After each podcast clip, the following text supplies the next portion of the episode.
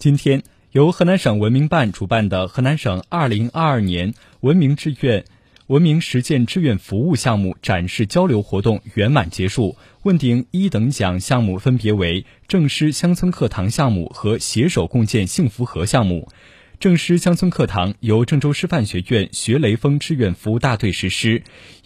已为全省九个县市二十四个乡镇的四十四所乡村学校少年宫、复兴少年宫提供服务。参与志愿者九百一十六人，受益学生近九千人，